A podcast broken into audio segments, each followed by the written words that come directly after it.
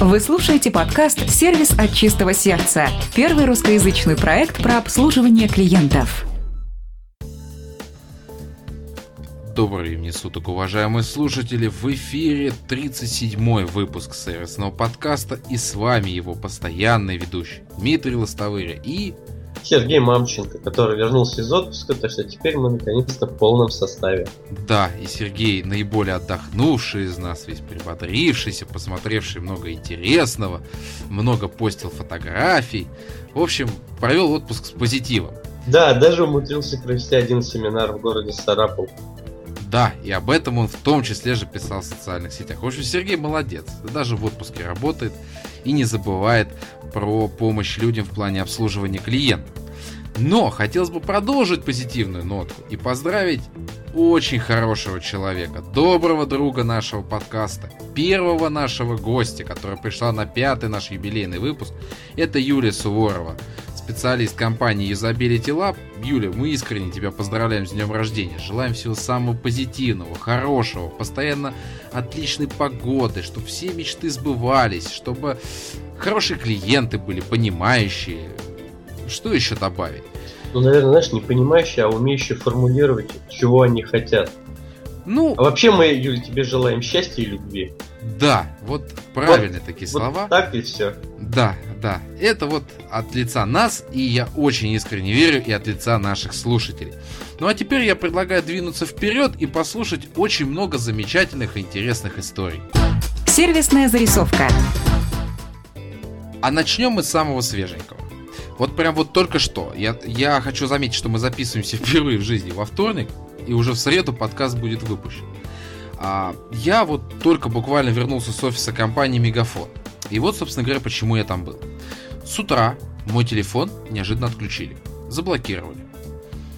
Только недавно оплачивали, там несколько дней назад. Для меня просто непонятно было, что произошло. Это же где же я так э, проштрафился-то? Я не успел ни выговорить ни столько минут, ни трафика интернет из расхода. В общем, пока было много непоняток. Но я для себя решил, что после работы нужно заехать просто в офис и все. Приезжая в офис, э, там очередь скопилась на кассах, но есть отдельный человек, который сидит там возле стенки и может консультировать по разным вопросам. И вот он неожиданно к нам подошел и говорит, какой у вас вопрос, подскажите, может быть, я могу помочь. Я ему описал ситуацию, он говорит, да, давайте пойдем, я вам могу помочь, могу проконсультировать. И как выяснилось, а, учитывая, что я оформил новый свой э, телефон, номер телефона а, не с начала отчетного периода, а где-то посередине оного, а, у меня появилась задолженность, даже смешно сказать, в 120 рублей. То есть ту абонентскую плату, которую я внес, она списалась, и мне необходимо было внести просто еще 120 рублей, чтобы меня разблокировали, как раз за часть того отчетного периода. А, тот человек, который нас сегодня обслуживал, к нему никаких претензий нет. Замечательно, все очень вежливо, все подсказал, все помог. Сказал, что давайте, может быть, вы не на кассе будете оплачивать, а вот здесь через терминал это будет быстрее и, и вам удобнее. Но у меня есть претензии к человеку, который мне оформлял, а, собственно говоря, эту сим-карту, потому что он мог предупредить о том, что вот по моим расчетам, да, у вас может а, ваша абонентская плата закончиться несколько раньше, и посреди месяца вас просто заблокируют. Соответственно, пополните, пожалуйста, счет на несколько большую сумму. Все, вопросов бы не было, я бы оплатил, и не произошло бы то, что сегодня я остался фактически без связи, что для меня достаточно критично. Это была такая легкая, первая, но самая свежайшая сервисная зарисовка. Вторая касается автомобильного торгового центра Москва, который находится где-то там. Я забыл уже, где он находится. А, метро Это Домодедовская. Не Люблено? Не-не, Домодедовская, вспомнил. Вот. Это большой автомобильный торговый центр, в котором представлены как новые автомобили, так и старые автомобили в павильонном формате. Что касаемо новых автомобилей, там претензий нет. Там очень адекватные менеджеры, все хорошо, они все понимают. А вот когда мы перешли в павильон уже с э, бэушными автомобилями, вот тут началось веселье. Первый менеджер, который нас встретил, от него, откровенно говоря, пахло просто перегаром. А, для меня это было настолько удивительно и непонятно, что как вообще этот человек мог выйти на работу, как его допустили до того, чтобы общаться и консультировать клиентов. Дальше было веселее. А, очень многие менеджеры допускали очень серьезную ошибку, давя на клиентов, да, то есть мы сели там в машину, там щупаем, смотрим, определяемся, они говорят, ну что, оформляем? Я говорю, да не спешите вы. Я говорю, у вас тут конкурентов как бы достаточно много. Я говорю, мы походим, посмотрим, и тогда там уже выберем. Да, как вариант, который нам понравится. И вот все повально этим занимались. А, что очень неприятно клиенту. Вы просто на него давите, психологически создаете ему дискомфорт. Вы ему навязываете себе. Вот лучше просто проконсультировать человека, оказать всю ему необходимую помощь. От того, как вы качественно, легко и понятно обслужите, вот это действительно повышает шанс продаж. Но на этом веселье не закончилось. Для тех, кто разбирается в автомобилях, сейчас меня поймут. Я надеюсь, что Сергей тут подключится.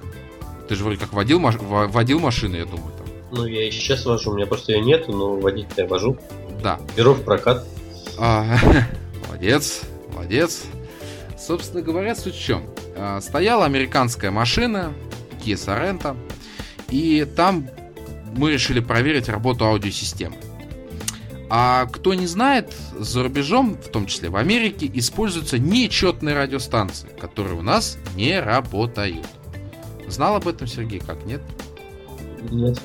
Хорошо. Не, я думаю, мало ли может подключиться.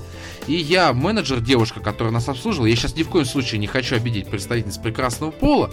Но я ей говорю, девушка, а смотрите, у вас как бы радиостанция, а я ее никак не буду использовать э, в Москве, да, что, что как делать? Она говорит, я ничего не знаю, вроде все работало. Не, я говорю, поймите, она так-то работает, только я слушать ничего не могу. А, она говорит, ну, надо с менеджером как бы пообщаться. У меня тогда был первый вопрос, а кто она? И почему она нас консультировала? Она вызывает менеджера, пока мы пошли смотреть другой автомобиль. Тот что-то поковырялся, что-то поделал, я не знаю что. Он подходит и не на нас смотря, а на девушку, которая нас обслуживала, говорит, да там все работает, на, мол, ключи. Я говорю, мужчина, подождите. Я говорю, что там может работать? Станция ловит нечетные, э, нечетные радиостанции. Чего там может работать? Я не знаю, у нас все работает. И ушел. Ну, это из области э, бреда и компетенций. То есть одна, которая нас консультировала, так и непонятно, кто это была.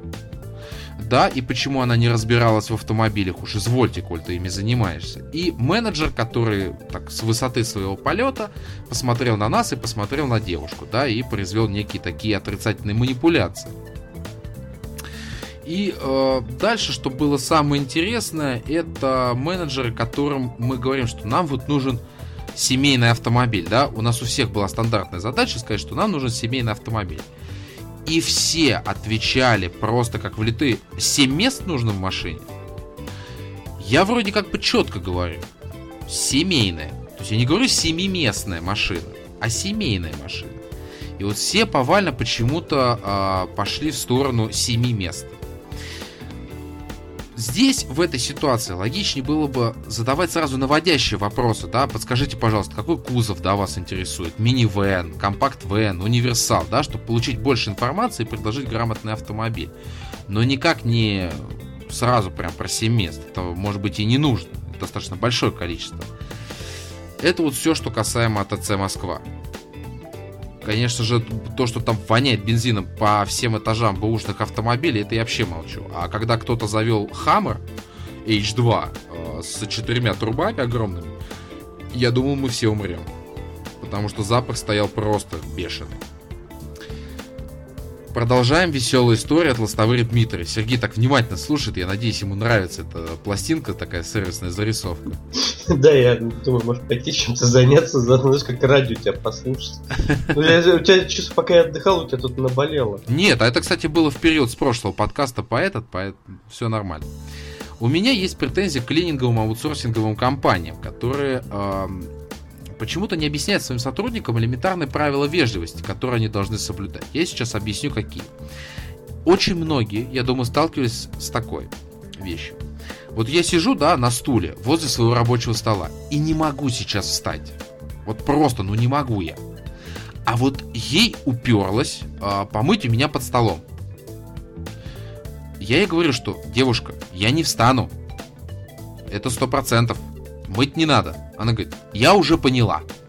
То есть, да, сказать, что не переживайте, да, все хорошо, ну, вежливо, клиент-ориентированно ко мне обратиться. И она начала вот лезть своей шваброй а, в свободные зоны под столом, толкая там колесики стула, еще чего-то. Мне, я честно, я начал смеяться. Не, я, конечно, понимаю, что, может быть, она там добросовестный человек, но все-таки она создавала мне, опять же, некий элемент дискомфорта. Но это полбеды. Учитывая, что она у нас постоянно достаточно моет, э, я ее, я ей тысячу раз делал замечание, что в колл-центре должен быть включен виброрежим на телефоне. Что вы думаете? Мало того, что у нее огромная татуировка на руке, так еще и хард-рок играет на телефоне, когда ей кто-то звонит, причем на полную громкость. Я ей каждый раз делал замечание о том, что вы, вы приходите в колл-центр, где посторонних звуков быть не может. А ей хоть бы хны. Ребята, пожалуйста, владельцы э, аутсорсинговых клининговых компаний, обратите внимание на то, как ваш персонал работает непосредственно у клиента. Обучайте их базовым э, вещам, базовым бизнес-общением. И то, что запомнить, что входя в этот кабинет нужно выключить свой телефон, мне кажется, ничего сложного в этом нет. Можно зачесть это как э, практически use case, условно. Но это подождите, это еще не самое веселое. А, ты хотел что-то добавить? Ну, ты знаешь, я могу тебе несколько так, э, два комментария. Я просто был в время немножко связан с одной клининговой компанией, могу сказать, как там происходит. Как правило, туда приходят ну, разные люди, которых ну... сразу забрасывают на объект и говорят, надо мыть здесь. Хотя у них, в принципе, за каждым там объектом есть закреплен менеджер, который, в общем, должен как-то рассказывать. Но никакого обучения, там ничего такого серьезного вообще нету. Блин, обучать то, то это было, по крайней мере, то, что... Да, я согласен, там, протереть. Вот. Я, ты знаешь, вот могу сказать, по примеру нашей компании, у нас уборщицы приходят после пол восьмого, если я еще в офисе, она постучится, извинится, скажет, что вот она пришла, и когда я буду уходить примерно часовка, она тогда зайдет и помоет пол. И пока я там сижу, никогда не зайдет, она будет сидеть и ждать, пока я закончу и уйду. И только после этого зайдет, чтобы помыть пол. Вот, очень культурно все, и ни разу не было никаких претензий в плане того, что вот что тут задерживаетесь, мне надо помыть пол там или еще что-то.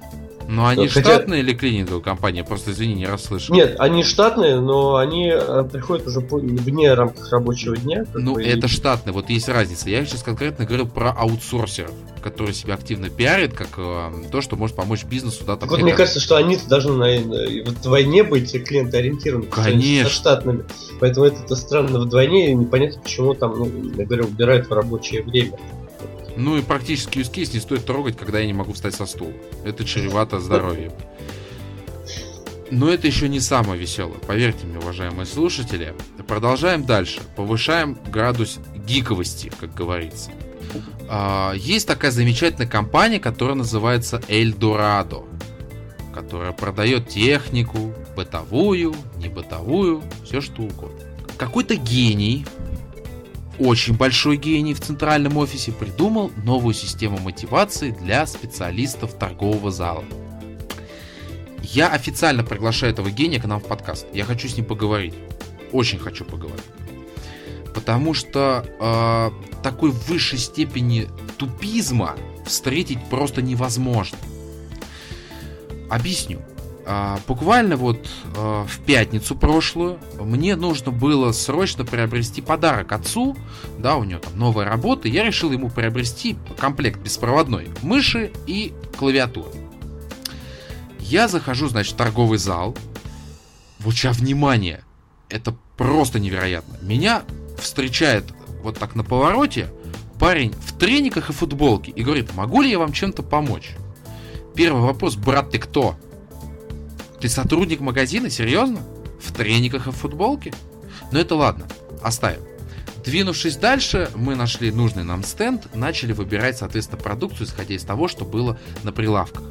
К нам подходит другой специалист, уже в рубашке, в брюках, слава тебе, Господи, они знают, как нужно одеваться. Он говорит, я могу вам чем-то помочь? Я говорю, нет, спасибо, я говорю, мы самостоятельно здесь сейчас разберемся, если что-то потребуется, я обязательно дам вам знать. Он говорит, да, конечно, я здесь неподалеку. Справился чувак. Молодец. Мы выбрали нужный нам товар. Вот сейчас внимание. Когда мы его взяли с полки, коробочку с новым товаром, с комплектом, менеджер вот этот вот в рубашке говорит, вы, вы хотите ее купить, да? Да, я говорю, да, конечно. Да, сейчас, секунду, позвольте. Они забирают коробку, да, и на нее наклеивают штрих-код со своим именем и фамилией. Вот теперь самое интересное наступает. Мы пошли дальше, уже по направлению касса. Но, как мы знаем, я же проходил через злополучный поворот, где меня ждал а, парень в трениках и футболке. И он меня останавливает и говорит, вы собираетесь это приобрести? Я говорю, совершенно верно. А он говорит, а можно посмотреть? Ну, я как-то без задней мысли, да, что там может быть. Ну, может быть, он увидел, да, деформированную коробку. Черт его знает. Я просто схватил и пошел довольно радостный и счастливый. Он увидел вдруг наклейку другого чувака. И говорит, это неправильно. И захотел пойти с моей коробкой дальше. Ну, как вы знаете, у меня рыжий цвет волос. Он резко стал красным. Я говорю, чувак, родной, послушай, мне по барабану ваши взаимоотношения. Мне нужен товар, мне пофигу, кто сюда что наклеил. Понятно? Понятно. И он пошел разбираться с тем чуваком. Я вот честно хочу сказать, что, ребята, когда вы делаете систему мотивации, не создавайте искусственных препятствий своим сотрудникам. Вот что это было, да? Теперь получился конфликт между двумя сотрудниками. Каким-то образом в него был замешан клиент. Уважаемая компания Эльдорадо, вам оно надо?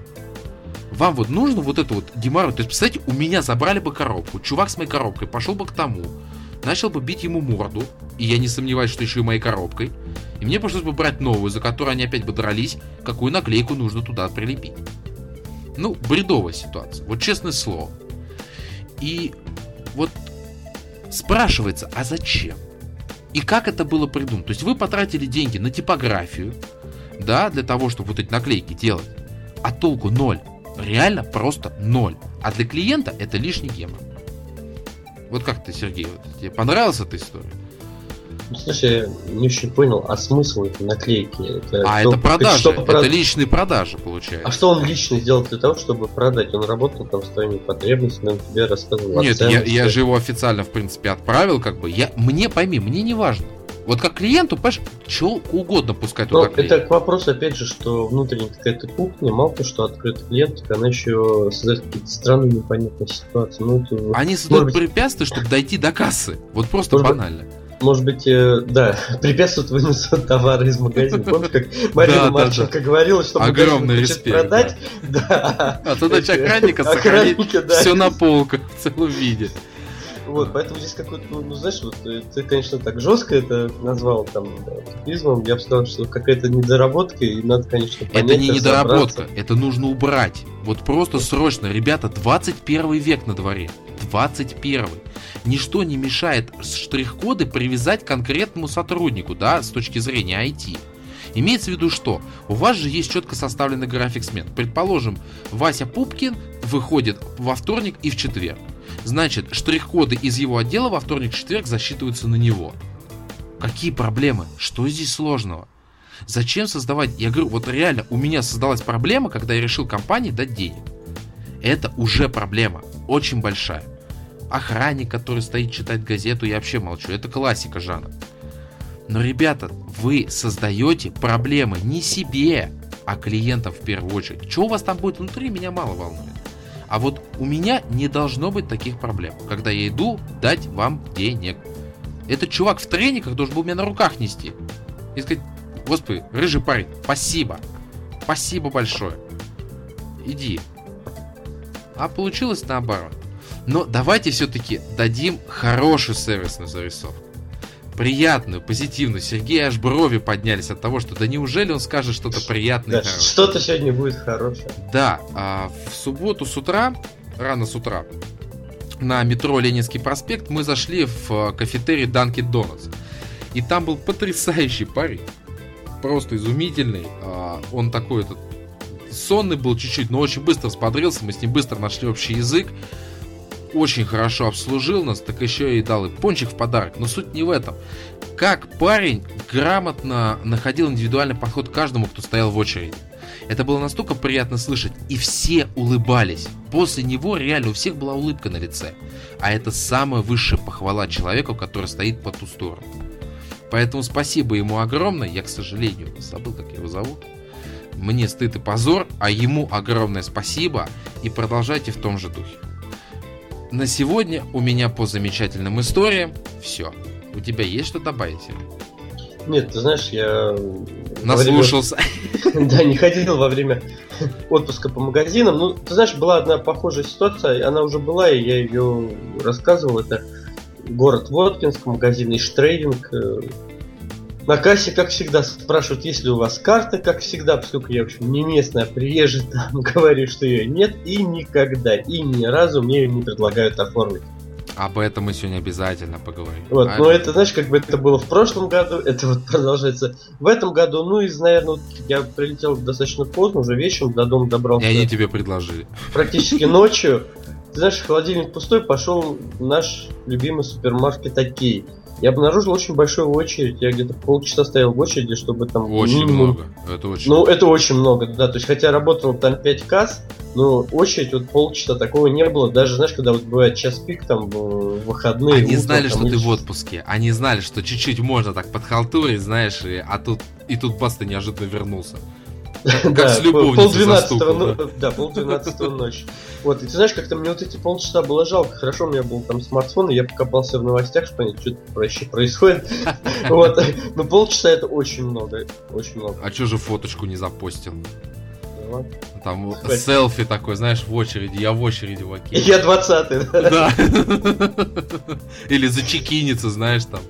Вот, я в пяти километрах от кассы. Ну, нормально, мне кажется, было. Ну что, пока Сергей был в отпуске, я как мог старался берег его сервисные доспехи, поэтому теперь ему нужно их, собственно говоря, снова одеть. И нам нужно присесть за соответствующий стол. Круглый стол. А вопрос у нас, можно отчасти сказать, в честь Юлии Суворовой. Да, он касается сайтов. И вот, э, ты знаешь, Серег, что-то вот буквально пару дней назад у меня появился вопрос который хотелось бы обсудить. Вот для нас сейчас норма зайти на сайт какой-то да, компании и увидеть э, в графе отзывы огромное количество там на фирменных бланках клиентов с шаблонными словами, мы очень ценим эту компанию, высокопрофессиональные сотрудники и так далее. Учитывая, что в последнее время появилось очень много сайтов, ресурсов, стартапов в области интернет-отзывов, да, то есть не на бланках фирменных, да, там в формате PDF, а просто отзывах, то насколько сейчас работает э, вот эта старая система рунетовская, которая в свое время э, подняла достаточно такой большой кипиш и подняла уровень рунета на несколько такой другой этап э, развития. Вот что ты скажешь на эту тему? Ну, ты знаешь, у меня здесь немножко двоякое отношение к этому. Буду выступать двухликим. Я самом с одной стороны, э, я считаю, что отзывы это вещь хорошая, потому что так или иначе это позволяет сформировать какое-то восприятие там товара или услуги. И здесь, конечно, возникает сразу вопрос. Я помню, как ты говорил, что я не очень доверяю вот просто отзывам там в интернете на какой-то продукт или товар, там телефон или еще что-то, потому что мы с тобой знаем, что есть целые компании, которые работают над репутацией других компаний, делают это за деньги. Я, наверное, в этом плане буду все-таки больше доверять отзывам на фирменных бланках, поскольку ну, для меня это будет э, немножко другой статус и подтверждение больше такой, ну, и значимости, и правдивости, скорее всего, этого отзыва. Вот э, почему я здесь выступаю там двояко, у меня, ты знаешь, есть личный сайт, сергеймамченко.ком. У меня есть раздел благодарности. И вот когда мне там за семинар или за лекции, ну, там, за консультирование кто-то пишет там, отзывы, я их там тоже размещаю, они размещаются в виде сканированных копий этих, этих писем, этих документов. Вот, э, я, ты знаешь, с другой стороны, я думаю о создании там отдельной страницы, где можно было бы там через авторизацию, через социальные сети добавлять обычные отзывы. Вот, ну, не знаю, посмотрим. Как-то все-таки, знаешь, вот э, на фирменных бланках, Сразу да, там, с подписи, э, с подписью, с печатью как-то вызывает больше доверия. Ну, я сейчас говорю как бы не со стороны того, кто сам это размещает, а со стороны... Э, хотя ты знаешь, что если это какой-то магазин, вряд ли там будут какие-то фирменные бланки или еще что-то. Это, скорее всего, чем больше... Знаешь, не шутит. Это, знаешь, это, наверное, больше с серии B2B, вот, чем B2C, как бы. Поэтому, не знаю. Вот. А просто так отзывы, особенно если там это анонимность, или под понятными не, этими никнеймами, там, или логинами, непонятно что, и непонятно что пишут, Вот, ну не знаю, насколько можно этому доверять. То есть, ты знаешь, я все-таки думаю, что для вот сферы там B2B отзывы на бланках, на сайтах это важно, потому что это действительно позволяет там сформировать какое-то восприятие. Ну, ты понимаешь, что вот это конкретная организация, конкретные люди, ну, если какие сомнения, возьми, позвони туда. Когда я вижу непонятно чей отзыв, да, это все фигня, вот, ну, это тоже непонятно почему. Вот, поэтому, ты знаешь, я, наверное, там за, за отзывы на фирменных бланках на сайте. Молодец, молодец, Сергей. Нам нужен фирменный бланк. Нам? Да. Без вопросов. Прям вот сейчас этим как раз займемся. А пока я буду рассказывать да, о неком своем мнении и мировоззрении, которое у меня сформировалось, когда этот вопрос я придумал. Продумывал, прошу прощения. Итак, а, я согласен с Сергеем, что лишней эта информация явно не будет и не навредит вам никоим образом. Но здесь есть одна большая проблема, о которой уже поговорил. Если вы эти отзывы пооткрываете, они под копирку одинаковые почти всегда. А знаете, почему так происходит? Потому что компания, э, исполнитель, пишет заказчику, говорит о том, что, брат, пожалуйста, мне очень нужен отзыв, да, там, или напишите, пожалуйста, отзыв о нашей работе на вашем фирменном бланке. А знаете, что дальше происходит? Они говорят, что «Э, пришлите нам, ну, примерный образец, да, там, что, мы, мы, мы подпишем. И таким образом фантазии-то у людей становится немного, и мы видим подсороковник одинаковых благодарностей. Что не есть хорошо, и, кстати, у меня лично не вызывает доверия. Потому что я понимаю, что это могут быть неискренние подписи. Ну, неискренние отзывы, не настоящие. А что касаемо того, что ты, Сергей, упомянул в плане интернет-отзывов, я с тобой согласен. На каком-нибудь паленом сайте, да, я едва ли буду доверять. Но если ты помнишь, когда э, у нас была гостья из э, iMoney банка... Банкиру? Да, да.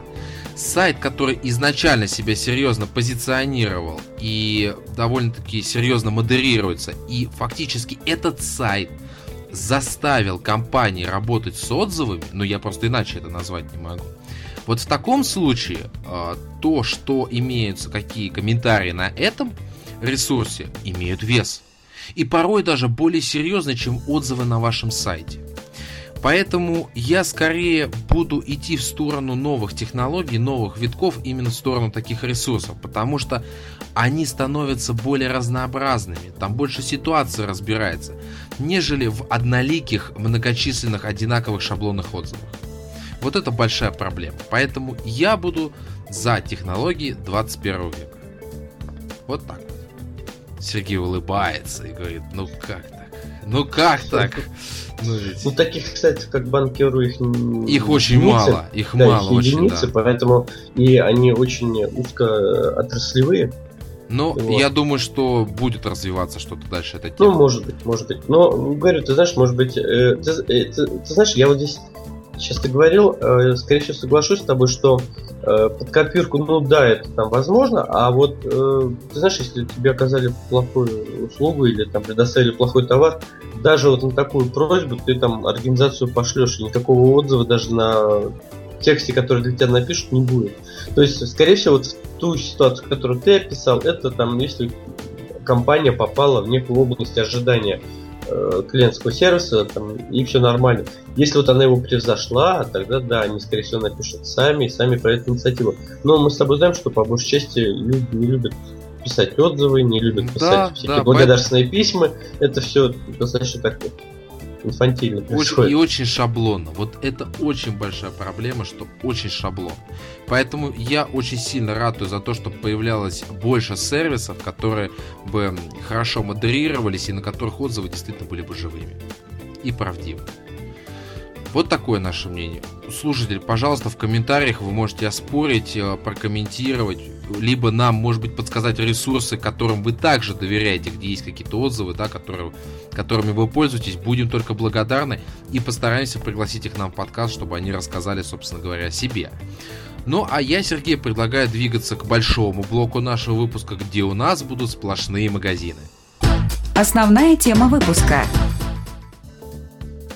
слушатели, уважаемые я напоминаю, что сегодня один из классических наших выпусков, в рамках которых мы обсуждаем движение по лестнице лояльности в различных отраслях. Но сегодня мы рассмотрим разновидностей магазинов различных. Их будет три. Канцелярские, спортивные и зоомагазины. Сергей, с какого хотелось бы вам начать? Давай начнем. Это как э, своя игра на телеканале НТВ. Вы выбирайте категорию. Дерево за 20. Значит, канцелярские. Да. Канцелярские магазины. А, сразу хочу сказать, что это мои любимые магазины. Я невероятно придирчив. У меня хорошая коллекция ручек, блокнотов. А, Сергей мне все обещал прислать и так не выслал. Это я так втихую, чтобы он не слышал. Это только между нами, уважаемые Да, я, я не слышал. Да. А, вот. Поэтому я очень многое, что могу интересное рассказать.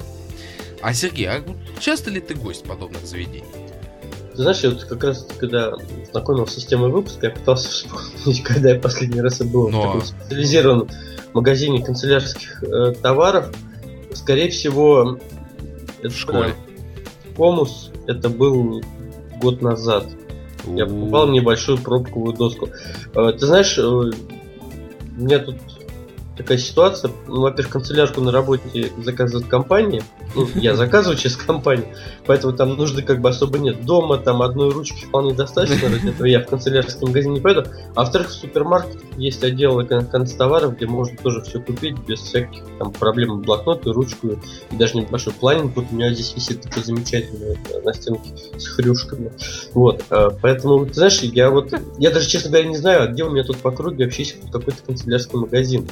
Вот, поэтому раньше было, да, я заходил, ну, может быть, там, 2-3 года назад, как почему тут я оказывался э, в констоварах, ну, как правило, это был комус, и вот то, что там мне в голову, как говорится, как это, что в голове устаканилось, это как раз вот магазин комус только, к сожалению. Ничего другого там специализированного там я не вспомню, скорее всего. Ну все, Сергей как бы все рассказал про эту тему, поэтому мы двигаемся к следующим магазинам.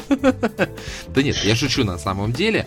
Есть очень много разновидностей канцелярских. Я в том числе буду рассматривать большие канцелярские отделы в крупных а, магазинах а, книжных. Да, это дом книги на Арбате, это Библию Глобус, потому что они уделяют этому очень большое внимание. И мы их обязательно сегодня обсудим. Также я хочу напомнить, что помимо Комуса у нас есть такие игроки, как Эрих Краузе. У нас э, есть также сеть магазинов Белый кролик, которые я очень хорошо знаю, являюсь их постоянным клиентом. Э, есть также специализированные еще магазины, э, более мелкие, как сети, да, но не менее от этого интересные. Собственно говоря, как мы выбираем данный магазин? А, я могу сразу сказать по выкладке. Вот лично я. А, вот как раз я недавно был в магазине Комуса, который расположен на станции метро Теплый Стан. Это просто вахханалия. Ребята, вот честно, во-первых, магазинчик маленький. Откровенно, да, они арендовали маленькое помещение. Но они туда постарались пихнуть, наверное, мне кажется, весь свой интернет-магазин. Если ты захочешь что-то взять и потрогать в руках, есть риск того, что соседний просто обвалится. А, все расположено в неком сумбуре и не очень-то по разделам. То есть не всегда, да, может быть что-то очевидно. Поэтому первое, на что я лично обращаю внимание, да я думаю, что и большинство клиентов, так как канцелярские магазины многие идут целенаправленно, да, там тетрадку купить, ручку купить, дневник, рюкзак, я не знаю, все что угодно. Ну, если рюкзак относится к канцелярии, это как бы двойной такой вопрос. Это выкладка. Чтобы все было наглядно, удобно, это можно было взять, пощупать и попробовать. Следующий момент, который отмечаем, мы, естественно, ассортимент. Когда мы заходим в канцелярский магазин, мы все-таки рассчитываем на тот факт, что, простите, там должен быть соответствующий ассортимент. Не две-три ручки, а все-таки что-то побольше. Вот когда мы говорим про такие магазины, как Эрих Краузе, например, да, там, конечно, там продукция одной компании, которая ее, собственно говоря, производит. Претензий нет. А что касаемо магазинов, там, например, Комус, то почему-то ассортимент ручек маловат. Ну, это да, это удар мне по больному. Учитывая, что я пишу только черными и гелевыми ручками. То есть уже у меня выбор сужается к сожалению. А далее, на что еще клиент обращает внимание, Это на обслуживающий персонал. Да, поверьте, он есть в канцелярских магазинах. И он там не просто... Знаешь, я думал, только кассир там присутствует. Вот, вот, я не просто так сказал, он есть там. То есть человек, который вам подскажет. А когда как раз на Новый год а, я говорил о том, что вот, мне нужен там определенного вида ежедневник, да, я ожидаю от специалиста, что он мне, простите, его найдет и подскажет, где он лежит и как, а не покажет мне на шкафы и, мол, а, ищите сами. Как там в песне пелось, что-то ищите сами, решайте сами. А, иметь или не иметь. Да, вот. Думайте сами, решайте, решайте сами, сами, иметь или не иметь. Ежедневник, да. А, поэтому... Дмитрий, я тебе подарю на Новый год ежедневник, чтобы ты не искал, Спасибо. не тратил время и не доставал персонал, которого так не хватает. Это все из-за меня, я знал. Официальное заявление, горячая новость во всех новостных ресурсах. Властопыр Дмитрий виноват в кадровом кризисе в России. А точнее в Москве. Ой. Я, я, слушай, это надо в аннотации будет обязательно указать. Горячая новость. Вдруг нас покажут еще по первому телеканалу. Так вот, а еще на что многие обращают внимание, вот тут наступает самое интересное. Это цена. Очень интересно получается ситуация. Я очень большой поклонник Рих Крауза и их э, тетради. Я о них уже говорил в подкасте. Так вот, когда она в одном магазине стоит 20 рублей, а в другом 50 рублей, у меня это вызывает сомнение. Значит, явно тот, где по 50 рублей, меня надувает. Причем, вы сейчас можете сказать, а так может быть 20 рублей она стоит в магазине Рихкрауза. Ага, сейчас. В Рихкраузе ее вообще нет. Это я покупаю у других магазинов, агрегаторов, да, у которых есть разный ассортимент. Поэтому, коллеги, когда вы открываете канцелярский магазин, вы посмотрите, какие цены стоят на определенную продукцию конкурентов и сделайте выводы, что если у кого-то сильно дешево, а у кого-то сильно дорого, значит кто-то хорошо договорился с поставщиками или какая-то маркетинговая акция. Не стоит копировать, да, там, ценовую политику просто так. Есть же, да, определенная формула высчитывания стоимости продукта. Далее первый идет продажа. Да, правильно же, да, я двигаюсь по лестнице лояльности? Сергей. Ты знаешь, я, я, я просто сейчас вот сижу и думаю, а ты вот действительно ходишь в канцелярские магазины, выбираешь, в какой магазин пойти, там выбираешь какой-то ассортимент. Вот, знаешь, для меня почему-то вот значимость канцелярского магазина, она упала до нуля, и я вообще даже, ну вот, никогда не пойду и не поеду специально в канцелярский а, магазин. А, нет, это я на полном серьезе, да. Я всегда, я как бы у нас тоже закан, заказывается канцелярка, но мои рабочие инструменты я приобретаю сам. С теми, которыми мне удобно работать. То есть это должен быть определенный вид тетради, да, с э, плотной, приятной, нормальной бумагой. Это должна быть э, высококачественная черная гелевая ручка, которая должна хорошо писать и не портить мне мою супер классную бумагу. У меня всегда есть 3-4 вида блокнотов, у меня разные ручки. Я действительно езжу в магазины и вот обращаю внимание на ассортимент. У меня уже есть четкое понимание, что и куда и зачем мне надо ехать. То есть, если ты меня спросишь, вот, где мне там, например, купить ручку, я тебе четко могу дать адрес. Где мне купить блокнот, я тебе тоже дам адрес. Без вопросов, без проблем. Да, действительно, вот я такой. Ну, хорошо, давай дальше обсудим. А что вот э, тебя делает лояльным там, тому магазину, где ты там, достаточно регулярно покупаешь? Вот, как раз таки... блокнотики. Ручки блокнотики, так звучит мило. Человеку, который органайзер с хрюшками. Так вот, а что меня заставляет туда возвращаться? А я вам объясню. Так как вы уже поняли, что я человек достаточно а, такой, ну, не щепетильный, а очень аккуратно и относящийся к своим канцелярским товарам, вот я как раз тебя как раз спросил, что следующая ступенька, это же первая продажа, я правильно понимаю? А, по лестнице лояльности у нас. Вот когда мои канцелярские товары очень аккуратно засовывают в пакетик – Потому что очень часто можно встретить, когда, слава богу, о, знаешь что, знаешь, что мне сейчас нравится, Серег, вот честно тебе скажу, в последнее время. Сказать? Хоть кивни там. Ну, да, да. Не, просто вопрос такой, что мне нравится, а в какой области? Вообще, вот, вот сейчас вообще в палатках и в магазинах, вот что сейчас появилось, что научились продавцы? Да, и не просто раскрывают, а ты когда заказываешь, они научились это туда складывать боже ну, мой, не во да, всех, не во всех. но вот куда я хожу, вот ты знаешь, мне настолько это приятно, что когда ты говоришь и пакет, вот еще бы перекресток научился это делать, я отвечаю, просто супер было бы, ребят. Но, во-первых, ты правильно заметил, что они научились их раскрывать. Это был первый этап эволюции продавца с пакетиком. Но следующий этап, они научились туда класть продукцию и просто отдавать клиенту пакетик. Возьмите, пожалуйста. Знаешь, э, наверное, следующим этапом, ну, третьим этапом эволюции будет еще умение немножко сортировать то, что Да. они туда кладут, а не Да. накидывать абы как. И вот как раз мы сейчас подступаем к тому, что может вернуть меня после первой продажи.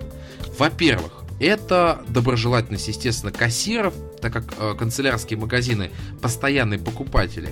Мы люди достаточно шизанутые в некой степени, да, и такие. А, Соответственно, нам подайте, пожалуйста, индивидуальное обслуживание. Учитывая, что я приношу хорошую прибыль канцелярским магазинам. Ручки мои заканчиваются быстро, тетради, блокноте в том числе. Так вот, чтобы моя тетрадочка, свежекупленная, еще пахнущая вот а, прямо заводом, не с помятыми листочками была аккуратненько положена в пакетик, который я только что также и оплатил. Аккуратное отношение к моим канцелярским товарам. Вот это для меня чрезвычайно важно. Чрезвычайно. Потому что это те вещи, которые отчасти меня кормят, да? И мне хотелось бы, чтобы продавец проявлял уважение к товару, который я только что у него приобрел. Что меня еще может туда вернуть? Это, естественно, программа лояльности. Работающая. Не бестолково работающая, а работающая. Собственно говоря, про белый кролик мы рассказывали в выпуске, э, где мы, помнишь наш э, с тобой триумфальный выпуск, когда мы из кошелька достали карточки и рассказывали о них, да? Ну да, программа лояльности первого выпуска. Да. Программа. И как раз вот э, белый кролик у меня есть, у меня эта карточка уже больше двух лет, наверное. Ребята, она всегда работает. И продавцы, когда ее видят, все, да, пожалуйста, все, вот у вас столько-то там накопилось, нате вам морковку, там у них есть специальные такие подарки, причем постоянно у них есть какие-то вот вещи, и это приятно. Постоянно для тебя что-то есть, постоянно тебе дают какую-то зацепку, чтобы ты вернулся в этот магазин. Что меня еще туда вернет? Это наличие того товара, который я покупаю. Но это, я думаю, логично. И в том числе меня всегда интересуют новинки. Вот не поверите, но новинки. Я хочу приходить и видеть новый ассортимент ручек. Я хочу видеть новые тетради с высококачественной бумагой. Я не хочу видеть дешевый китайский ширпотреб, который лежит на всех полках. Дайте мне хорошую бумагу. Вот это меня вернет в канцелярский магазин. Я сейчас сразу могу сказать, что я посещаю. Это Белый кролик Новой Черемушки, станция метро. Это а, дом книги на Арбате на первом этаже. У них шикарный, просто канцелярский товар, изумительный. Там целый гигантский раздел с ручками. Вот это вот там два магазина основных, которых я посещаю всегда. И везде у меня есть программа лояльности. Меня уже, наверное, почти знают. Но в Белом кролике точно. И я получаю удовольствие. И я готов эти бренды продвигать дальше. Как, Сергей, вам моя такая тирада? Ну, Мы поняли, что у тебя есть болезнь, Дмитрий. Так, мы это, да, уже разобрали. Да, мы, мы да, с этим смирились, мы это приняли. Вот, не, ну если тебе нравится там. Я, а что, что такое хорошая бумага? Вот я еще пытаюсь понять. Ты знаешь, вот а, ее очень легко отличить. Да, вот у меня вот здесь вот на столе есть тетрадка, да, которую мне подарили. У нее бумага вот. Вот слышишь, да, звук? Или нет? Ну, я слышу звук. э, Да. я- Это, И это, что? это звук дешевой э, тоненькой бумаги, которая, во-первых, всегда просвечивает, который э, ну, неудобно на ней писать. У тебя такие листы становятся мятые после... э, ты же не забывай, я пишу гелевой ручкой черной. Тетрадка, которую я покупаю, у нее более толстая бумага, которая выдерживает натиск гелевой ручки, она не просвечивает, у нее все хорошо, но ее в конце концов она звучит даже приятно. Педант, сейчас скажет. Нет, слушай. Не, ну мы, я полагаю, просто сегодня слушатели узнали о новых так хобби. Заморочках. Да, заморочках. Дмитрий, ты знаешь, я вот пришел купил, ушел. Ну я особо и не пишу, там мне особо ничего и не нужно. Я все думаю, а ты что пишешь-то? Роман какой-нибудь, наверное? И это в том числе же, да. И я постоянно визуализирую информацию, да, рисую там схемы, еще что-то, понимая, в правильном направлении я двигаюсь или нет. Я всегда сначала, когда у меня идет какая-то встреча или еще что-то, я сначала ее письменно подготовлю, а уже потом уже устно ее проговариваю. Поэтому пишу я достаточно много. Ну, Дмитрий, мы тебя любим и принимаем таким, каким ты есть. Со всеми твоими, так сказать, заморочками. Знаешь, я могу по своему опыту сказать, что вот когда я приходил в Комус, как правило, это небольшие магазины, и вот, например, в районе метро Тульск это очень маленький магазинчик, но даже там ты чувствуешь, что ты там один находишься, пока не подойдешь к кассе, который, как правило, тоже никого не бывает, ну, там, покричать, покричать, там, в камеру рожицу скорчить, чтобы тебя заметили. Вот. А в районе метро Павелецкая там магазин был тоже побольше.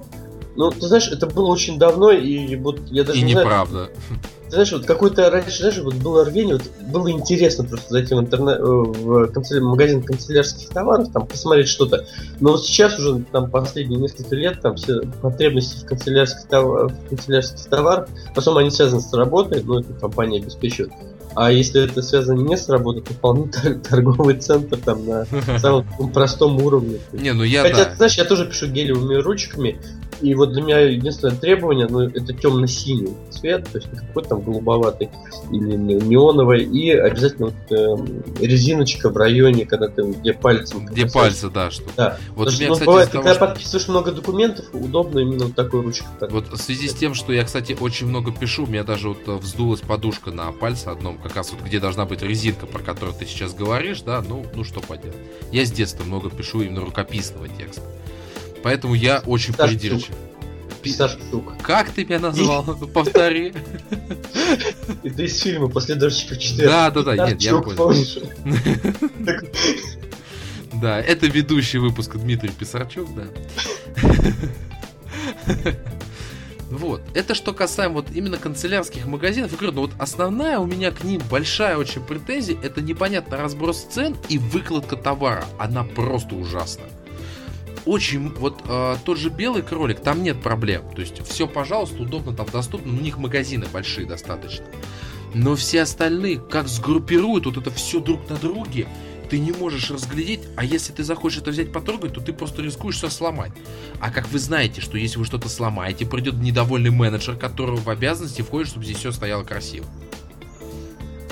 Поэтому это немножко чревато. Поэтому обращение ко всем канцелярским магазинам, пожалуйста, следите за выкладкой, за мерчендайзом, как это у вас все выглядит.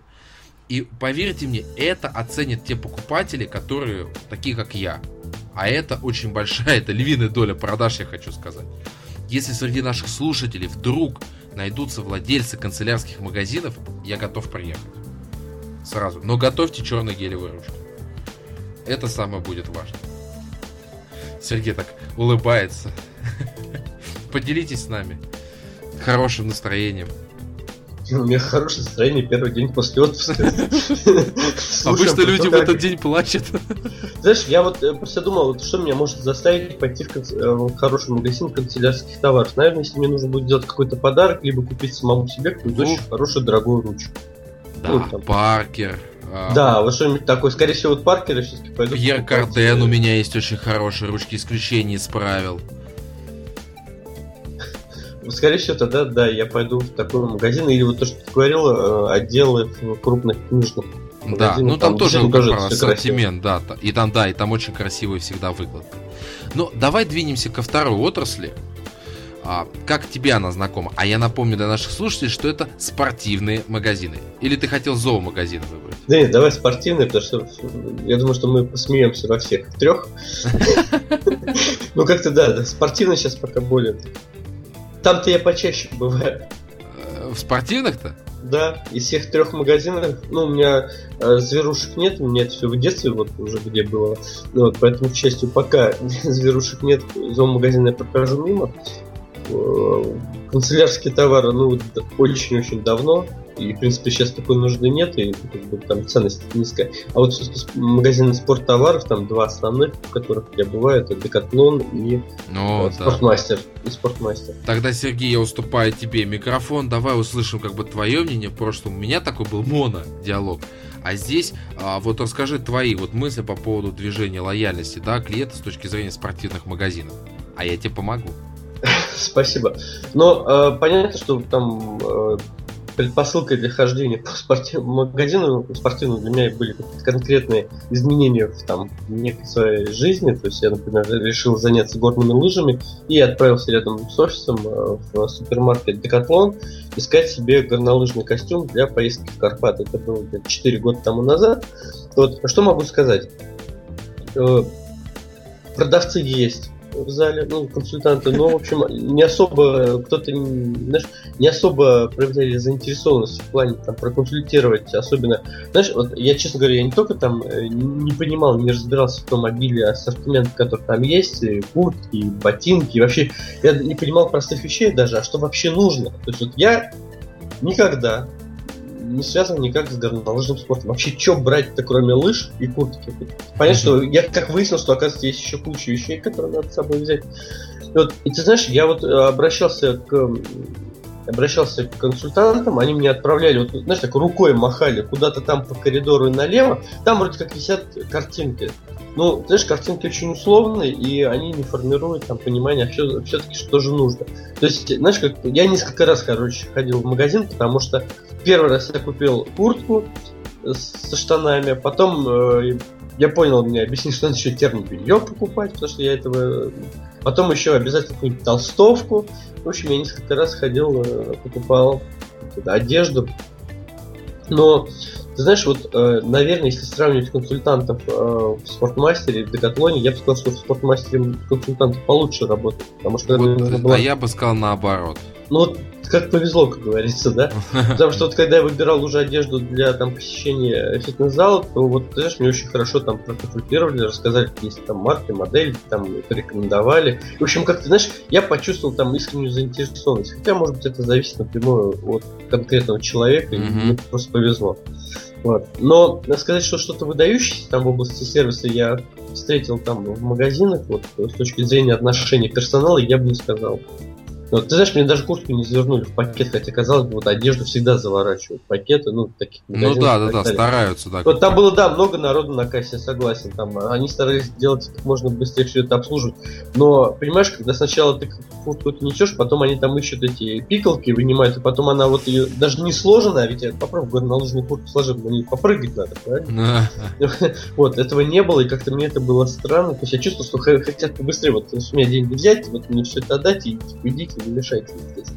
Вот, поэтому а так, ну, в целом, я говорю, я не могу сказать, что я там являюсь каким-то приверженцем там, спортивных магазинов. Да, бывал, но что-то выдающегося я здесь не заметил. Наверное, выше ступеньки там клиента, это где-то некие разовые покупки, потому что раз, там, два раза в год, ну, скорее всего, чаще не будет. Да и нечего особо. И возвращается Дмитрий, по странному стечению обстоятельств постоянный почти участник этих подобных заведений. Ну, я, я так понял, что магазин ты под себя подбирал. Так, я попрошу не обвинять меня. Нет. А, на самом деле, просто это такие популярные достаточно магазины, несмотря на то, что Сергей не посещает канцелярский магазин, но скоро, когда его дети пойдут в школу, он вспомнит этот подкаст и будет выполнять редакционные задания. С ужасом вспомнит, да. Да что ж так. Что прям... придется покупать, да, и ручки и так далее. Хотя, не я... знаю, может быть, обойдемся в супермаркет, опять же. Ни за что. Ни за... Лучше мне позвони, я куплю все ручки, дневники самого лучшего качества. Ну, все слушатели слышали, что Дмитрий обещал обеспечить моих детей с товаркой. А Сергей обещал мне на Новый год ежедневник. Да, договорились. Отлично. С хрюшками, с хрюшками. А, ой. Ну, отлично, господи. Чуть-чуть юморка не помешает.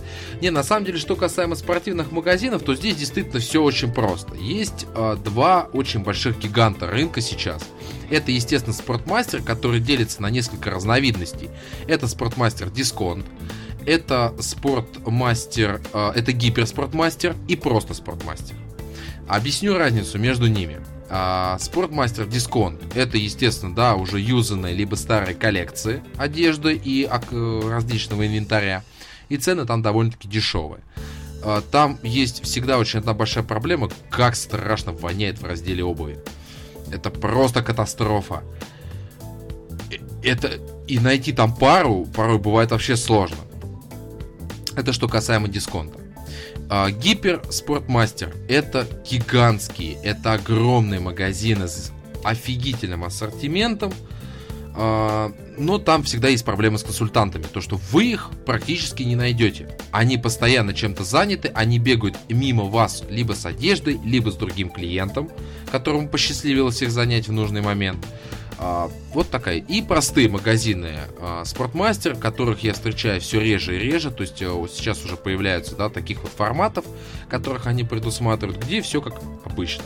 Но также есть проблема с менеджером. Сергей совершенно правильно заметил, что компетенции этих специалистов невероятно низкие. В свое время, да, когда э, у нас там на работе стоял теннисный стол, настольный теннис, я решил себе приобрести э, хорошую ракетку, да, чтобы уже играть там, ну, на каком-то более высоком уровне, пробовать, учиться. И я пришел и говорю, слушай, я говорю, мил друг, подскажи мне, пожалуйста, да, вот у нас есть настольный теннис, я хотел бы э, вот приобрести ракетку. Чувак стоял, как вкопанный. То есть, ну, вот как бы ракетки, да, есть. Если бы я, извиняюсь за выражение, не загуглил бы до этого и не, не узнал бы, что под мой защищающийся стиль есть специальные ракетки определенного формата, определенного, да, там, там вмятина какая-то там есть, еще что-то, я бы не разобрался. Я ему сказал, слушай, ну, говорю, я вот э, исповедую как бы такой стиль защиты, мне нужна вот именно для этого ракетка. Ну так что вы думаете? Он начал просто искать, а, где там Defender, да, было написано на упаковке, означает, что защитник по-английски. Но это не говорит ни о чем. Опять же, когда мы с супругой э, подбирали в свое время там ролики, то же самое было, происходило, да, что там, вот нам ролики нужны. Говорю, у меня там такой размер ноги, все промахивались. Тут как пить дать. Пока роликов 20 не перемеришь, не найдешь. Также есть проблема с тем, что в таких магазинах э, часто же, да, берут одежду, да, там одели, ну и там не подошла и бросили, да. А вот как раз мы сказали о том, что менеджеров не хватает. И ты порой подходишь к стойке, которая с утра выглядела красиво, а сейчас она вот в таком разбросанном характере. Естественно, это не побуждает клиента попробовать товар и, возможно, его приобрести. Ну и опять же, запах ног в разделе с кроссовками и с обувью. Ну что мешает купить, э, как вот называется, вот это рекламирует там Eric Quick, да, условно говоря, ну вот, вот такие самовключающиеся через определенное время, да, освежители воздуха. Что мешает? Просто объясните мне. Это же невозможно там дышать и находиться. Совершенно непонятно. А вот что касаемо Декатлона, то он, в принципе, я не знаю, как вот Сергей сейчас... Мне кажется, он себя позиционирует как дискаунтер какого-то рода, потому что там продукция довольно-таки такая дешевая, и ценник там значительно ниже, нежели в Спортмастере. Но мы вот посещаем постоянно Декатлон, который в Меге теплый стан. Вот никогда не было проблем с консультантами. Вот что-что, а эти ребята там справляются на отлично. Вот серьезно говорю сейчас. Мне очень понравилось. Если ты что-то спросишь, они тебя проведут, все покажут. Кассы работают шустро, тоже все без проблем. Вот, кстати, что касаемо кассиров. А, вот тут Сергей тоже правильную вещь заметил. Мне так вот, вот эти штуки надоели, магниты, да, которые они убирают на кассу. Во-первых, они это делают, да, там через одежду. То есть дырка есть в одежде, фактически они это еще могут забыть сделать. И опять же, как они это делают, да, они там твою вещь грубо берут, там, они же стучат, да, по этой штуке, чтобы она открылась. Но, боже мой, ребят, а этот к возврату к канцелярским магазинам. Аккуратней будьте с вещью, за которую я сейчас планирую заплатить деньги. Ну, а вернет меня в эти магазины что? Программа лояльности и постоянная потребность э, в спортивной продукции – Программа лояльности, что у Спортмастера, у Декатлона, я, кстати, не знаю, есть она или нет, но у Спортмастера мы тогда тоже обсуждали, у меня она там повышенной категории, у меня там хорошие скидки, проблем не испытывал. Вот такие у меня впечатления спортивных ну, магазинов. Вот программ, по программе лояльности я бы сказал, что здесь, конечно, есть плюс в том, что когда я забыл карточку дома по номеру телефона, да, да. вполне вот это для меня было такой хорошей находкой, и мы это обсуждали, когда с тобой да. говорили о картах.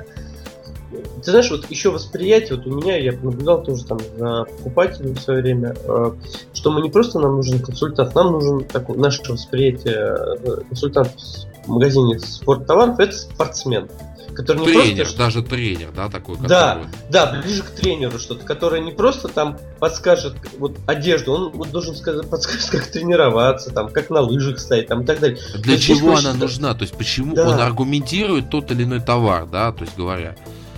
То есть помнишь, мы вот э, с тобой неоднократно говорили, что в ситуации, когда покупатель ну, не чувствует себя компетентным, он передает вот эту функцию эксперта там э, продавцу, да. и дальше, по сути, вот что он скажет, то так и будет ну, в большинстве случаев. И даже в этой ситуации очень многие продавцы как очень глупо этот кредит доверия тратят непонятно на что.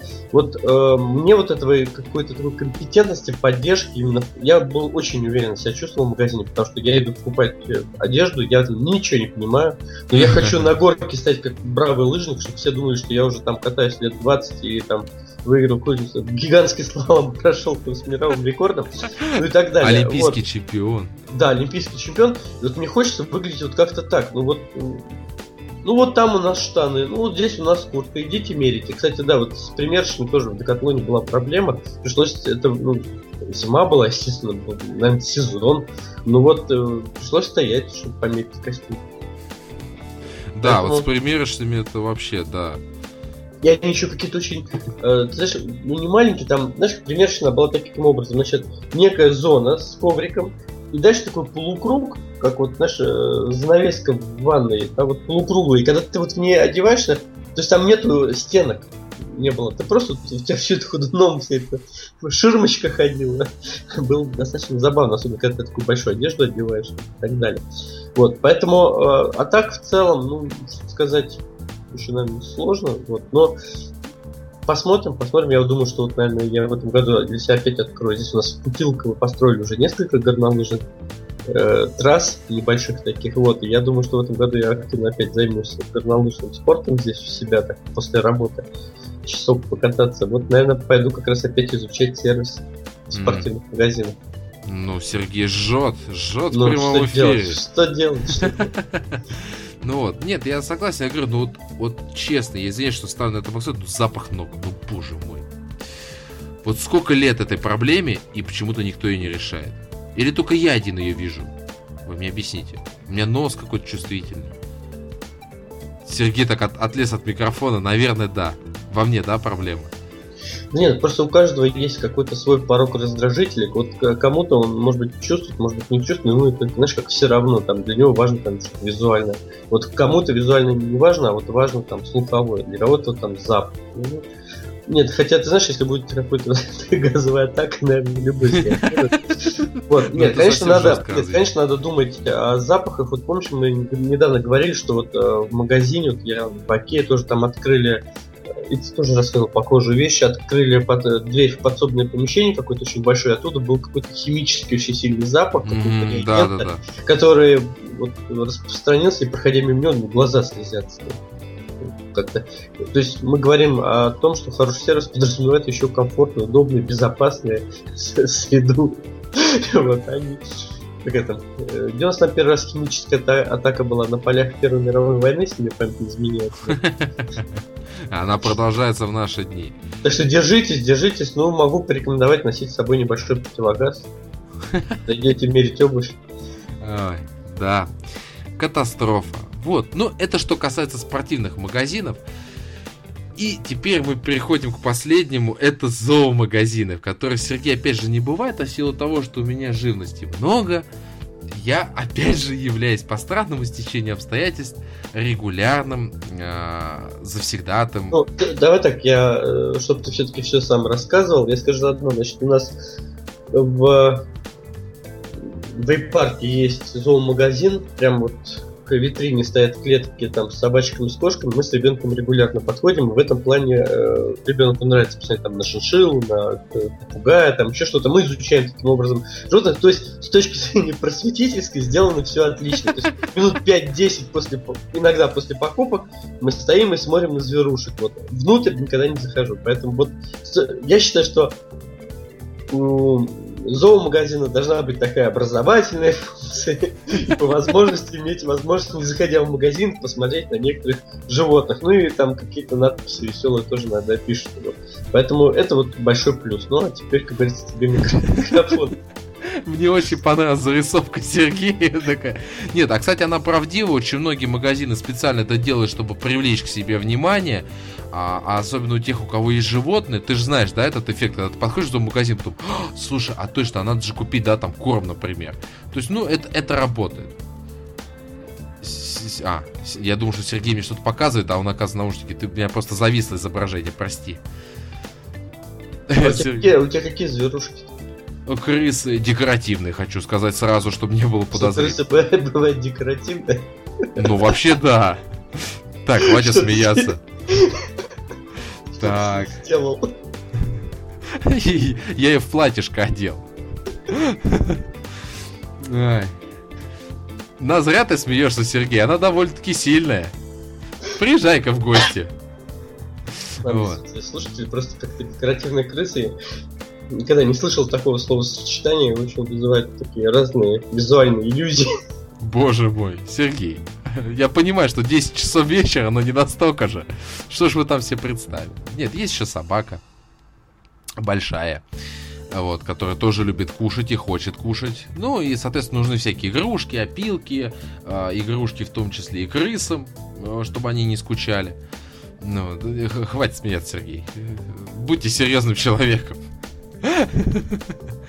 Итак, собственно говоря, что касается зоомагазинов. Мы уже обсудили их а, внешнюю составляющую витрину. А, при входе в зал, да, а, хотелось бы иметь специалистов. Потому что, честно скажу, в зоомагазинах есть одна большая проблема. Это нелогичность расположения а, продукции. Не всегда очевидно, что где будет и какой отдел будет за каким. То есть, если продуктовые магазины более-менее научились соблюдать единую структуру, где клиент идет от а, банальных товаров, да, которые его встречают в самом начале, и заканчивая более усложненные категории а, уже в конце зала, то у зоомагазинов, к сожалению, есть проблема, опять же, с выкладкой и со структурой того, что лежит на полках. Поэтому я почти всегда а, в новых магазинах обращаюсь к менеджерам, говорю, подскажите, пожалуйста, а где у вас находится там корм для крыс, да? И они говорят, это вот нужно пройти там в конец, там, второй поворот налево. Окей, без вопросов. Поэтому здесь э, я прошу вас, если вы у вас там, там планируете открыть такой магазин, сделайте, пожалуйста, так, чтобы было удобно и понятно, да, чтобы разделы там по животным распределялись, еще как-то. Единственное, что э, у всех одинаково, это отдельные эм, разделы с медициной. То есть есть какие-то там лекарства, еще что-то, это понятно, это выделено в отдельную категорию. Но там и хранение товара несколько иное. Что касаемо выкладки всего прочего, здесь никогда проблем я никаких э, не встречал, все было хорошо. Разложено, понятно, можно пощупать, посмотреть и потрогать. А вот что касаемо стендов с животными, да, которые сейчас Сергей упомянул, он их видел за витриной. То есть до него амбре не доходило, которое там, собственно говоря, имеется. А, в некоторых магазинах, не во всех, очень плохо ухаживают за непосредственно этими аквариумами, да, и оттуда, конечно же, идет запах фекалий. Ну, как я еще назвать, да, так, чтобы войти в цензуру, как бы, в России. А, кстати, так как мы знаем, сейчас же официально мат запрещен в искусстве, а подкастинг это высокое искусство. Вот. Поэтому я стараюсь подбирать слова максимально такие хорошие и правильные. Вот. Поэтому вот с запахами и тут опять есть проблема. Слушай, меня точно после подкаста обвинят в чем-то. У меня есть какое-то переживание. Сергей, присоединяйтесь, присо... не отваливайтесь на стуле. Нет, ну просто так забвенно рассказывать о фекалиях, что... Да, а, учитывая, что до этого человек, да, рассказывал о качественной бумаге, о ручках, о всем, и теперь он рассказывает так художественно о фекалиях. Знаешь, я недавно, ну, относительно недавно, полгода назад, наверное, или год уже назад, наверное, с другом ездил в один магазин небольшой, частный, ну, у него там, зверушки покупал что-то. Там продавцов вообще консультантов нет, там охранник подходит на кассу и пробивает, что тебе надо. Обалдеть. Там, дешевый, да, то есть э, я знаешь, на что обратил внимание? Вот есть э, ну, некая грязь на полу, то есть когда там вот какое-нибудь сено там или еще да, что-то. Да, да. Вот, Но это возле вольеров, да. Опил, опилки там, вот как-то вот не всегда это убрано и не очень хорошо. Да, согласен, есть такое, но я как раз это говорил, что если и здесь как бы не следят, да, за опилками, то и соответствующий будет запах из клеток идти. Но Э, я являюсь э, давним клиентом сети Битховен, но это исторически, извиняюсь, тронул случайно микрофон. Это исторически сложилось, еще с 90-х годов эта сеть существует. Поэтому у меня там и карточка постоянного клиента, все. И также нам, вот я в подкасте рассказывал, очень сильно хвалил магазин Zoo Dream, который расположен на станции метро Калужская. Очень необычный магазин для зоо. Вот честно скажу. Очень хорошие продавцы, вышкаленные, все. Мне очень нравится туда заходить. И там есть все то, что мне необходимо каждый раз. Вот честно, для меня это было удивление. Я все пытаюсь позвать генерального директора к нам в подкаст, Пока ответа не было, но я буду пытаться дальше с удовольствием. Я хотел бы, наверное, еще добавить, что э, важно помнить, что когда мы приходим в зоомагазин, мы думаем, в общем, о наших домашних любимцах, они как временами, дети для нас. Да, они для нас иногда даже для кого-то больше, чем просто дети. Мы можем в чем-то себя отказать, но любимцу мы обязательно купим какой-нибудь там вискос или еще что-нибудь какой-нибудь супер дорогой, супер вкусный. Ну, я образно говоря, я не знаю, какие сейчас марки есть и так далее. Вот. И если, конечно, опять у э, клиента возникают какие-то вопросы, ну, хотелось бы, чтобы человек понимал, что он не просто продает там какую-то консерву кошачью, а продает еду для любимцы, которые действительно там любят, хотят, лелеют, колят, вот, и хотят, чтобы там кошка была счастливой, довольна, долго жила. Поэтому вот какое-то такое эмоциональное сопереживание, да и просто знать, а кто у вас там, а как зовут, там еще что-то, наверное, да. интерес. Личностный вот это было контакт. бы да, это было бы в плюс, я думаю, это очень, наверное, сильно выделилось на общем фоне, где... Принципе, и показало все... бы компетенции специалиста, что он действительно разбирается, да, там в этом. Да, ну что мы, в общем, с животными работаем в том числе. Да. Вот, поэтому да, вот. Это вот что касается зоомагазина, но честно скажу, здесь у меня нареканий намного меньше. То есть эта отрасль, наверное, так исторически сложилась, что там всегда а, все было на довольно-таки высоком и человеческом уровне. То есть только раз о чем сейчас Сергей говорил. Ру, ну, как-то говорить, чего там плохо, чего нет, как бы достаточно сложновато. Сергея, как нечастого посетителя, добавить, я так понимаю, что уже нечего. Да, Сергей кивнул, конечно же. Я являюсь сегодня таким судопереводчиком движения Сергея для наших слушателей. Поэтому я предлагаю... Сейчас он улыбается и потирает подбородок. Да. Щетинку, наверное. Я предлагаю, Сергей, нам двигаться дальше, и мы вернемся как раз к тем моментам, которым ты упоминал в самом начале нашего выпуска. Практический use case. Вот тут я попрошу очень многих владельцев сайтов быть повнимательнее. А, я не знаю, как обращался внимание Сергей или нет, то внизу у всех, э, ну, у всех сайтов есть, да, там, с 2003 там, по 2004, да, то есть э, время работы сайта или время работы компании – так вот, очень э, есть отдельные выдающиеся игроки рынка, которые забывают это обновить. А это на самом деле отпугивает клиентов. Это означает, что с компанией что-то, наверное, произошло, раз она не обновила эту информацию. И то же самое касается отзывов. А, вот как раз Сергей говорил, что он доверяет, да, вот этим отзывам на официальных бланках.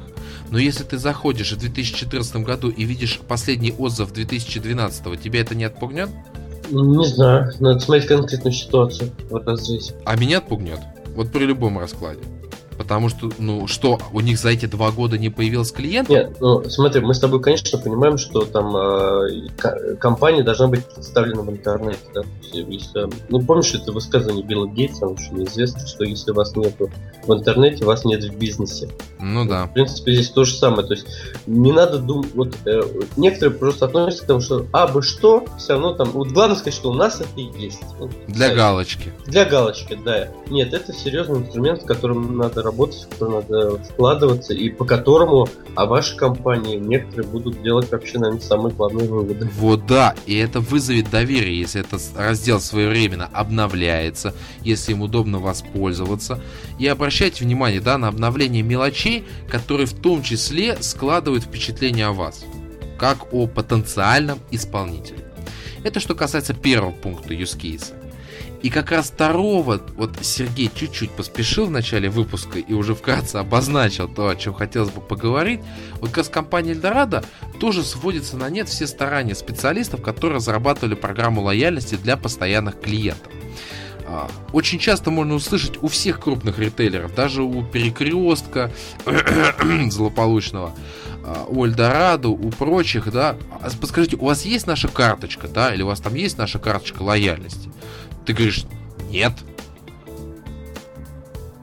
И вот такая же тишина возникает, как только что была сейчас для того, чтобы программа лояльности работала, да, а, продавцу, кассиру необходимо аргументированно объяснить, почему, да, ему нужна эта карточка. Что вот сейчас я, например, с этой покупки балла вам туда уже зачислю, и при следующей вы сможете ей воспользоваться и приобрести товар, который вас интересует, с большей выгодой там, это система накопительная, там, ваш день рождения мы вам еще что-то подарим. То есть объяснить, почему этот вопрос был задан. А так получается, что кассир как бы, э, тут может быть два варианта развития событий. Либо он как бы дал затравку, но клиент сам спрашивать об этом не будет, да, ему это так не очень интересно, но он вроде как заинтересовал его, а дальше ничего не последовало. То есть произошла прелюдия, а действия не было. А второе развитие событий, что этот вопрос клиент воспринимает как ну что-то лишнее, да, такой, знаешь, вот формальный подход и все. И как бы и ничего дальше. Знаешь, сейчас я обращал внимание, что некоторые кассеты так здороваются. То есть они как бы на тебя даже не смотрят, они уже начинают пробивать товар и что-то себе под нос бубнят, что добрый день, там вот э, сколько там пакетов нужно или еще что-то. То есть это такая чистая механизм. Заготовка. Ну, понятно, да, у них там постоянно одна монотонная работа, но мне кажется, здесь нужно как бы и личностный контакт какой-то. Вот. Да. То же самое с карточкой у нее, наверное, где-то написано, что она обязательно должна спросить. Ну вот, скорее всего, я предполагаю, что если отвечает нет, она должна предложить эту карту. Я больше Логично. чем уверен. Да. Логично. Вот, но ну, почему-то это уже тяжело, это лишнее. Вот ты говорю, просто ради интереса. Вот год назад, и вот во время, вот опять зашел в трейдинг, потому что там покупали вечером, та же самая ситуация, даже те же самые кассеты, не помню, конечно, но тот же самый вопрос. Есть ли у вас наша карточка? Я гордо говорю, нет. Смотрю на жену, потому что она знает, что я жду, что сейчас мне что-то скажет. И тишина начинает спокойно пробивать дальше. Я, я ты веришь, вот до сих пор не могу забыть ту историю про кассира, которую ты рассказывал, да, который сказал, что вот, а жалко, что я первый там не пробил, да, там, что там было для ребенка? Сок там или что там, или игрушка? Когда, да? Игрушка, игрушка там была. Да, да, да. Вот... Да, она искренне сожалела, просто не заметила из-за да. того товара, который там был. Да, и вот ты знаешь, это настолько теплая история, приятная, и именно в такие моменты ты понимаешь, что не все в этой жизни потеряно. Что есть еще хорошие такие супергерои сервисные, которые радуют людей и будут продолжать это делать в дальнейшем, несмотря ни на что. Да, да. А что касаемо анонса следующего выпуска. О нем вы узнаете чуть позднее, через социальные сети мы распространим. Сергей, причем распространит, как он вернулся из отпуска и будет исполнять роль информатора. Нашего... А давай, знаешь, мне тут пришла идея, давай обсудим зоопарк. Я вот был недавно в мае в московском зоопарке с ребенком, и вот я во время отпуска был в Ижевском зоопарке. Есть что сравнить. В рамках следующего выпуска? Ну, как вариант, да. Следующий выпуск мы посвящаем зоопарку. А вот, как уже сказал Сергей. Ну, это будет один из блоков. Ну, кстати, Можно, знаешь, вообще рассмотреть культурно-массовые какие-то там парки, зоопарки, вот такие вещи. Как раз я работаю в этой сфере. Ну, почти что, да, культурно-массовых, да, вот этих вот мероприятий. Пойдем, пойдем, пойдем в культуру. Отлично. Значит, уважаемые слушатели, в режиме онлайна только что мы с Сергеем согласовали анонс следующего выпуска. И так как он вернулся из отпуска, я смело ему вручаю микрофон, чтобы он мог сделать такой некий summary по итогам того, что мы сейчас обсудили. Прошу, Сергей. Э, дорогие слушатели, ну для тех, кто нас сейчас не слушал, еще раз повторю. Э, в следующем выпуске мы обсудим зоопарк, очень интересное явление. Я вот за последние несколько месяцев имел возможность сравнить, быть в двух зоопарках и сравнить их между собой. Хотел бы поделиться своими наблюдениями. Это первое, и мы обсудим как ну, парк культуры и отдыха какой-нибудь. Ты вот, э, Дмитрий, в каком парке ты был в последний раз? Ну, парк Горького существует. А я в, Соколь... а я в Сокольниках был. Вот до Сокольников тоже... я никак не могу доехать, но ты не забывай, что у меня Битцевский парк рядом. С маньяками и прочими увеселительными э, вещами. Сергей ну... такое лицо стало. Да нет, ну давай, может быть, обсудим тоже парки в том числе. Конечно, конечно, с удовольствием. У меня есть парк вот префектуры. Ну, еще что-нибудь придумаем. Вот, поэтому, если у вас тоже есть какие-то идеи вот по таким культ массовым объектом, то с удовольствием пишите нам на наш адрес, мы тоже включим это в повестку, в повестку дня. Пишите в комментариях, пишите в социальных сетях, где вам было бы удобнее. В любом случае, а, всегда отвечаем. Вот, пожалуйста, были только что свежие комментарии, ну не сейчас, а до этого были комментарии на подстере. Я на все ответил, я, естественно, их вижу, отвечаю. Мы всегда готовы к обратной связи, и мы будем ее давать. Ну а в эфире был 37-й юмористический выпуск вашего любимого сервисного подкаста, в рамках которого э, его слушал Сергей Мавченко. Дмитрий Лостовый. Его вел, собственно говоря. Собственно говоря, да, и смеялся на микрофон. Со своей декоративной... Идешь декоративная крыса. Блин. Ну, Давай ее пропиарим и выложим фотографии. Я не писали, что такое декоративная крыса. Хорошо мы выложим обязательно, вот прям я сейчас супруге говорю о том, чтобы она сфотографировала крысу и выложила в социальной сети, я обязательно также это выложу в своих, чтобы вы могли убедиться, как выглядит декоративная крыса. Ну, уважаемые слушатели, с нашей стороны мы желаем вам хорошего настроения, любите своих клиентов и ждите следующего выпуска, в рамках которых, я надеюсь, мы сможем вас убедить почаще посещать культурно-массовые мероприятия. Всем пока! Удачи! Вы прослушали подкаст «Сервис от чистого сердца». Спасибо, что вы с нами.